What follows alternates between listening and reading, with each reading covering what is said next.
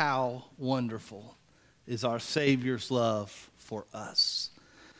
What a wonderful thing to know that the God we serve is not cold and distant and uninterested, but rather he came among his own. In the incarnation, he lowered himself and became as one of us so that he might be tempted and tried in every temptation and trial that we go through, and yet he might resist. He might remain sinless so that he might be our perfect sacrifice.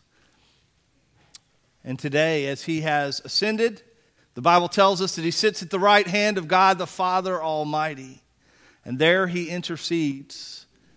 As wonderful as his work for us was on the cross and the resurrection, Jesus, uh, that redemption may be finished, but his work for us still continues as he still watches us and intercedes for us. What a wonderful, wonderful love our Savior's love for us is. We continued this morning in the book of Genesis and the, the story of Joseph's life. And you're going to have to listen fast this morning because when we have communion, that always kind of cuts a little chunk of time. It's a valuable time, it's not a waste of time. I love it. But that means I'm going to have to talk a little faster. You're going to have to listen a little faster. So if you want to uh, take notes, if you're taking notes, there's that insert in the bulletin. And, and the message is entitled uh, Joseph Meets Pharaoh, but you might want to subtitle it being a Christian in a non Christian world. Because this is all about when Joseph here he is, the outsider, the non Egyptian, the one who comes from a completely different faith and background, who's been living in this non Hebrew, non God following world, at least the God of the Hebrews, the God of Abraham, Isaac, and Jacob. They didn't know about him in Egypt. And here he comes. He's been living in that world, but he meets Pharaoh, who is the ultimate epitome of, of this non Christian world, you might say. And this is where they meet. And so I want to invite you to stand now as we begin reading in Genesis chapter 41. Our story today will take us all the way through the end of Genesis, but we'll just read uh, the first 16 verses uh, to kind of get the feel of it. Then it came to pass at the end of two full years. Now, two full years, what's, what's that about? That's two full years after the cupbearer or the butler, depending on your translation, after Joseph had set him at ease and said, Hey, your dream's going to be okay. And he said, Don't, don't forget me. And cupbearer's like, oh, Yeah, yeah. Well, he forgot. two years later, so that's what it is. Then it came to the pass at the end of two full years that Pharaoh had a dream, and behold, he stood by the river. Suddenly there came up out of the river seven fat cows, fine looking and fat, and they fed in the meadow. Then behold, seven other cows come up after them out of the river, ugly, gaunt, and stood by other cows on the bank of the river. And the ugly and gaunt cows ate up the seven fine looking and fat cows. So Pharaoh awoke. He slept and dreamed a second time. And suddenly, seven heads of grain came up on one stalk, plump and good. And then behold, seven thin heads, blighted by the east wind, sprang up after them. And the seven full heads, the seven thin heads, devoured the seven plump and full heads. So Pharaoh woke, and indeed it was a dream. Now it came to pass in the morning that his spirit was troubled, and he sent and called for all the magicians in Egypt and all of its wise men. And Pharaoh told them of his dreams, but there was no one who could interpret them for Pharaoh. And then the chief butler spoke to Pharaoh, saying, I remember my faults this day when Pharaoh was angry with his servants and he put me in custody of the house of the captain of the guard, both me and the chief baker. We each had a dream in one night, he and I. Each of us dreamed according to the interpretation of his own dream. And there was a young Hebrew man with us there, a servant of the captain of the guard. And we told him, and he interpreted our dreams for us. Each man he interpreted according to his own dream. And it came to pass, just as he interpreted for us, so it happened. He restored me to my office, and he hanged him. Then Pharaoh sent and called Joseph, and they brought him quickly out of the dungeon. And he shaved, changed his clothing, and came to Pharaoh. And then Pharaoh said to Joseph, I have had a dream, and there is no one who can interpret it. But I have heard it said of you that you can understand a dream to interpret it. So Joseph answered Pharaoh, saying, It is not in me. God will give Pharaoh an answer of peace. Let's pray. Heavenly Father, God, I pray that we would just acknowledge that, God, what we need in life is not more of ourselves, it's more of you. You've blessed us. You've given each of us our own abilities and talents and gifts, and yet those things, without your guidance, your direction, and your blessing, mean nothing. Whatever we build without your blessing, without your spirit, without your power, it's all in vain. And God, we pray that we would understand that Joseph's life without you is nothing but a tragic tale, but with you it is a miracle of salvation. And Father, I pray that we would understand that our own stories are like that. Without you, they're tragic, but with you, there is redemption and hope. Bless this time we have together as we think about your word that we've just read. In Jesus' name we pray. Amen. And you can be seated. Here's where we are in Joseph's story. He was the rich, spoiled brat. His brothers hated him. He ends up on an errand for his father. The brothers see an opportunity. They say, Let's get rid of him. Let's kill him. One of the brothers says, uh, may, Maybe we shouldn't kill him. Maybe we should just, you know, stick him in this pit. And, and, and he thinks, Well, you know, I'll come back and save him later. He wanders off to set up his plan. In the meantime, a slave caravan comes by and they, they pick him up and they take him down to Egypt. And he's sold as a slave to Potiphar, who is uh, the, the, the captain of, of the royal protection for Pharaoh. And so he gets sold as a slave. Things are rough, things are hard, but he works and God blesses and he begins to rise and rise and rise until he is the very uh, head man, other than Potiphar himself, in his own house. And Potiphar was a high ranking official. And, and everything was going great. And then we know things turn bad again because of Mrs. Potiphar. She makes an, an accusation and all of a sudden, he's back worse off than he was before, not only a slave, but a prisoner as well. And there he is working in the prison. And we saw last time that there he was doing what he was supposed to do, just serving, and, and, and, he was blessed again and again, and he becomes all of a sudden in charge of this prison underneath the headman himself. And, and this baker and this butler or cupbearer, they come in and they have dreams. And the first one really, the, the baker really doesn't want to hear his dream interpreted because he knows he did wrong. And so he really doesn't know, want to face what it means. Uh, but the cupbearer feels, you know, feels like, I, I, don't know why I'm in here. What did I do? What, what's this dream about? And Joseph interprets it and, and it's a good interpretation. Hey, in three days, Pharaoh's going to come back and he's going to, it's going to be his birthday. And by the way, there was this little tradition where on the Pharaoh's birthday or on his anniversary, as kind of part of the celebration, he'd set some people free, okay? And, and Joseph says, okay, on his birthday, you're going to get set free. Well, the baker who'd been kind of scared and worried, he says, Well, he got a good dream interpretation. Maybe I'll get a good dream interpretation. Uh, but it wasn't so good for him. Joseph said, You in three days. On the other hand, the Pharaoh has not decided he's not angry with you anymore. In fact, he just decided you're worthy of death and you're going to be hanged. And so we don't really hear much about him after that or his response to the story.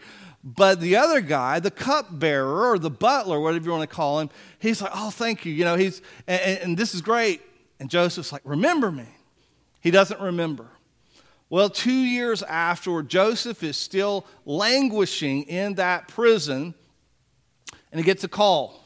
And it's all because of the Pharaoh. Do some of y'all have to have a very particular um, way that you go to bed. You know, some of you maybe you have some ocean waves go. Some of you you have to have a fan. Some of you are like the princess in the pea. You know, there's one little fold or crease, and and, and all of a sudden everybody's got to get out of the bed, and we got to make it, and it's got to be all perfect. I know none of, none of you know what I'm talking about. I can tell, but. Pharaoh, he was kind of he was kind of one of those people that had to sleep in a certain way and when his dreams, when he started having weird dreams, man, he couldn't take it. He couldn't stand it. And often he'd make himself feel better by calling on his wise men, his magicians, and, and, and his scholars. And they'd give him some little something. Oh, that means you're going to prosper. Or, you know, they'd tell him something that sounded like a foreign, like a, like a, a, a fortune cookie. And, and he was okay. But this time, this dream comes along and it really bothers him. You know, and this story about some fat cows and some skinny cows. I saw the other day on Facebook a little thing about cows and, and them eating, and it said, Cows are proof that eating salads does not make you skinny, okay? Because all they do is eat green stuff all day long. I, I like that philosophy. I thought that was pretty cool. But it's interesting here. We're so obsessed in our society with being thin or skinny, but nobody wants a skinny cow, okay? You all want a fat cow because you all want a good, juicy steak. And, and, this, these skinny cows, they were scary, okay? These were nightmare cows, and they disturbed his sleep. And then the next string was about heads of grain and some full fat heads of grain. You know, they were going to make some good grape nuts or some kind of great cereal or bread or something. And, but then there's these skinny, puny ones, and somehow the puny ones ate them up, but they didn't get any fatter. And, and Pharaoh was disturbed. His sleep was bothered. I mean, this was worse than snoring. This was worse than anything you can imagine. His sleep, he just, he just couldn't rest all night. And he wakes up, and you've had those mornings when you wake up and you know it's time to get up and go, but your body's saying, No, I don't want to go. I'm, I'm, I didn't rest. I don't have any peace. And so nobody can help him understand what's going on. And finally, this cupbearer says, uh, in, in our language, he says, Oh, my bad. You know, he says, he says, I today remember my transgressions. And then he says, In other words, I told this guy I was going to help him out, but I kind of forgot. I kind of just chose to not tell you about him. But there happens to be a guy who's really great at interpreting dreams. And so they call him up, but he doesn't go straight from the prison. He he's kind of go, goes a whirlwind makeover or something. You know, they shave him and they put him in a robe and they bathe him and they pretty him up and whatever, and then he goes in front all presentable to be in front of Pharaoh. Pharaoh tells him the dream, and he sits there and he says, "Hey, listen, God's got dreams. I, I know you heard that I've got dreams, but I serve God and He's got dreams, and He's the one." That's going to help you out. And so he begins to tell, and this goes beyond the passage that we read. He begins to interpret the dream. He says the two dreams are one and the same, they're just two different ways of looking at the same thing. There's going to be seven years of plenty. That is bumper crops. That is, you don't even have a place. If you don't have build new storage buildings now, your grain and all your food, it's going to go to waste because there's going to be more than you've ever had. And it's going to be a fantastic seven years. But after that, it's going to be the worst famine you've ever seen. The next seven years, it's going to be bad, bad, worse, awful, terrible. It's just going to keep on going. It's, it's awful. Now, I could never make a living as a, a farmer. I don't think farmers, if you're a full time farmer, you have faith beyond mine because that is tough to, to depend on. I, I remember as a child, we sold, we had a little pecan orchard. We saw, sold pecans, and, and that was just kind of a side deal, right? And some years you'd have a great year, and oh, this is great. And the next year, man, there's nothing. Everything is underdeveloped. And, and it's that one bad year is bad. And then I remember maybe there'd be a couple times where maybe there'd be two bad years, and that was really bad. But imagine seven bad years in a row. And this was not just extra spending money like pecans were for us. This is your very livelihood. This is your life, having something to eat. And this famine uh, was going to hit the whole entire region. And he says, Listen. And Pharaoh listens to him. He says, Whoa. I mean, he's convinced. That's good stuff. You're right on. I can feel it within me that that's the right thing. But what in the world am I supposed to do about this? And, and I love Joseph's response here. He says, You should find a really smart guy. You should find a stand up individual that you can trust and, and that, can, that can handle taking care of all this bumper crop and saving it so that the next seven years, this entire area of the world doesn't starve and die.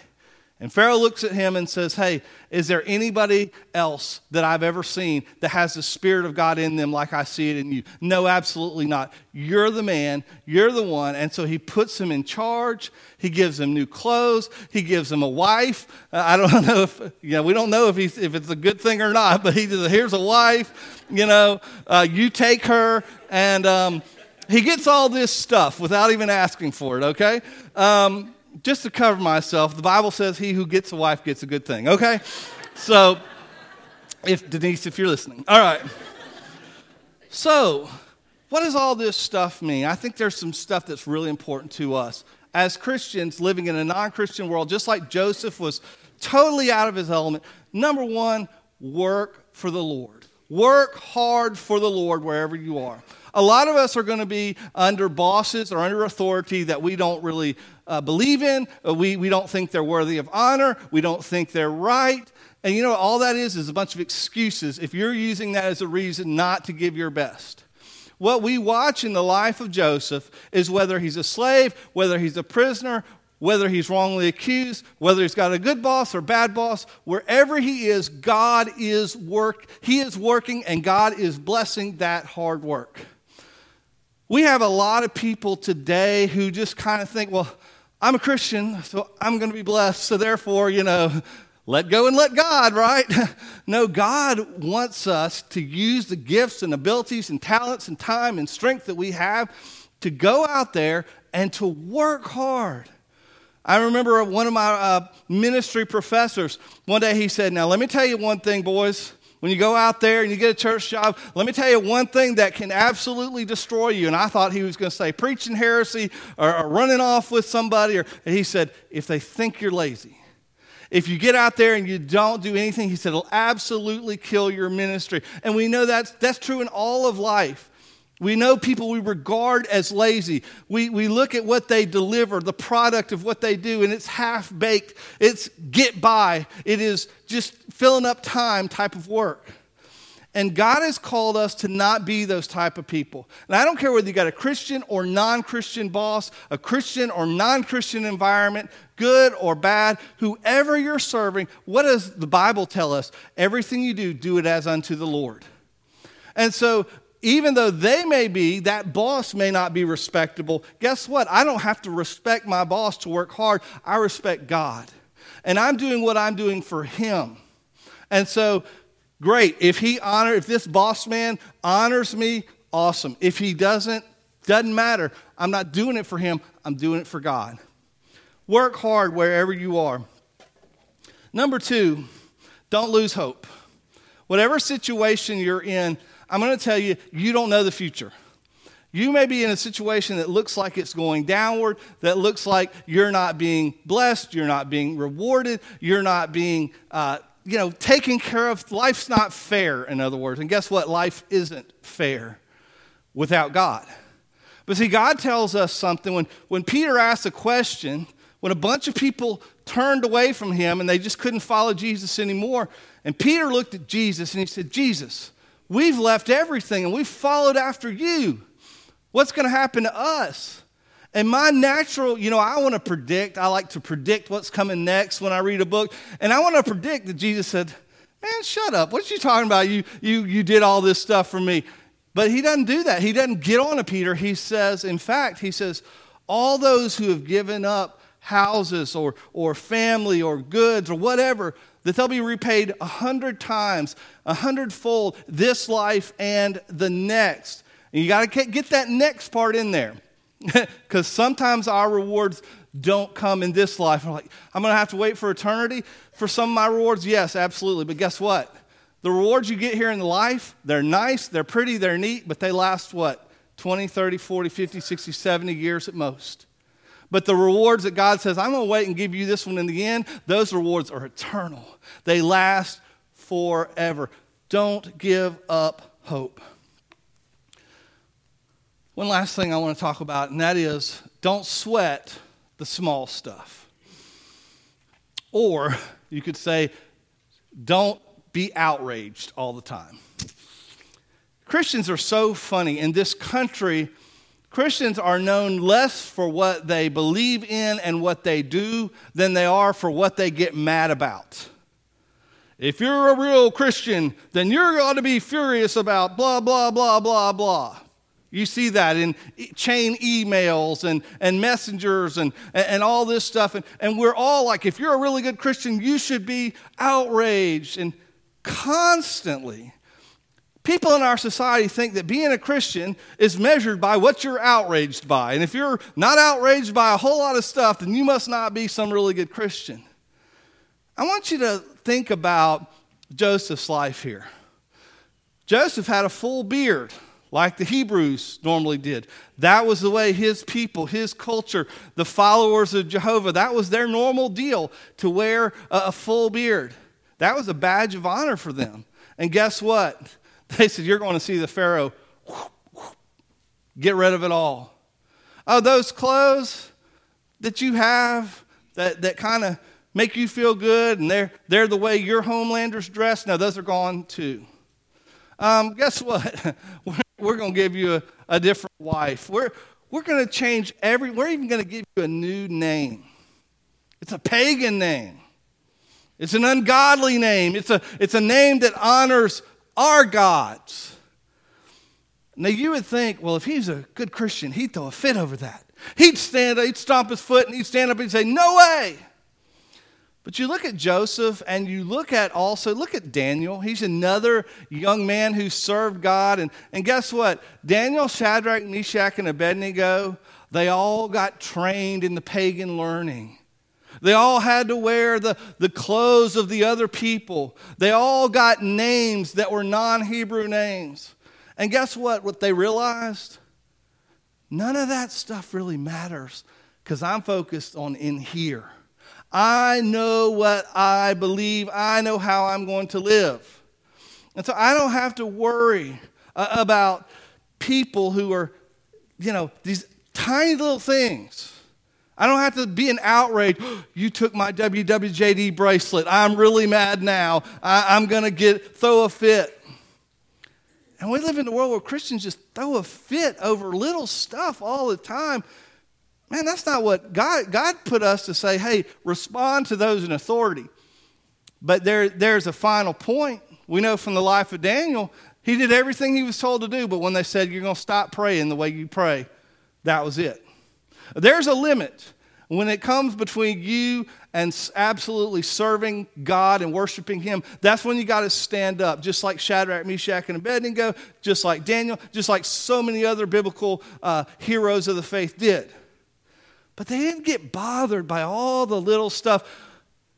And folks, there's going, even if you're not normally like that, if you're not careful, you'll find yourself around really judgy, legalistic people that call themselves Christians and they are enforcers of the judginess. You know, that's, that's their fun thing to do. And they're going to get on you because, oh, you're a Christian?